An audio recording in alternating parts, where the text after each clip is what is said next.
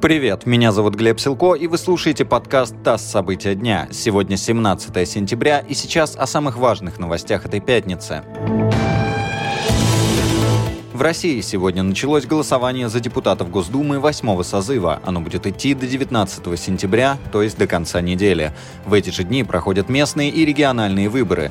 Избирательные участки работают с 8 утра до 8 вечера. Проголосовать можно также онлайн.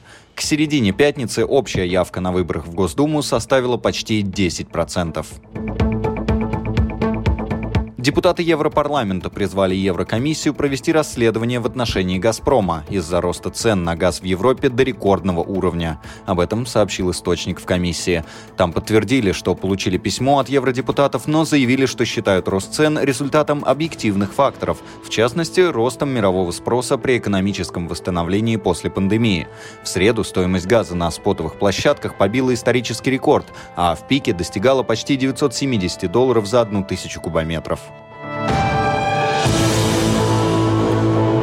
Правительство утвердило перенос выходных дней в 2020 году. Новогодние праздники начнутся 31 декабря и продлятся 10 дней, а майские с 30 апреля по 3 мая и с 7 по 10. В феврале выходным будет 23 число, в марте с 6 по 8.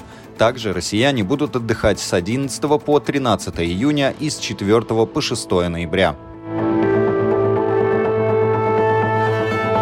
Международная федерация гимнастики назвала элемент программы в честь российского спортсмена Никиты Нагорного. На чемпионате Европы в Базеле в многоборье он продемонстрировал тройное сальто назад согнувшись. Технический комитет присвоил этому элементу высшую группу сложности.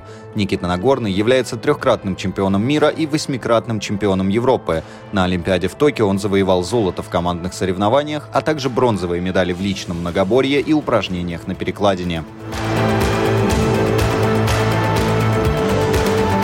Это подкаст ТАСС «События дня». Эти и другие новости читайте на нашем сайте и в наших соцсетях.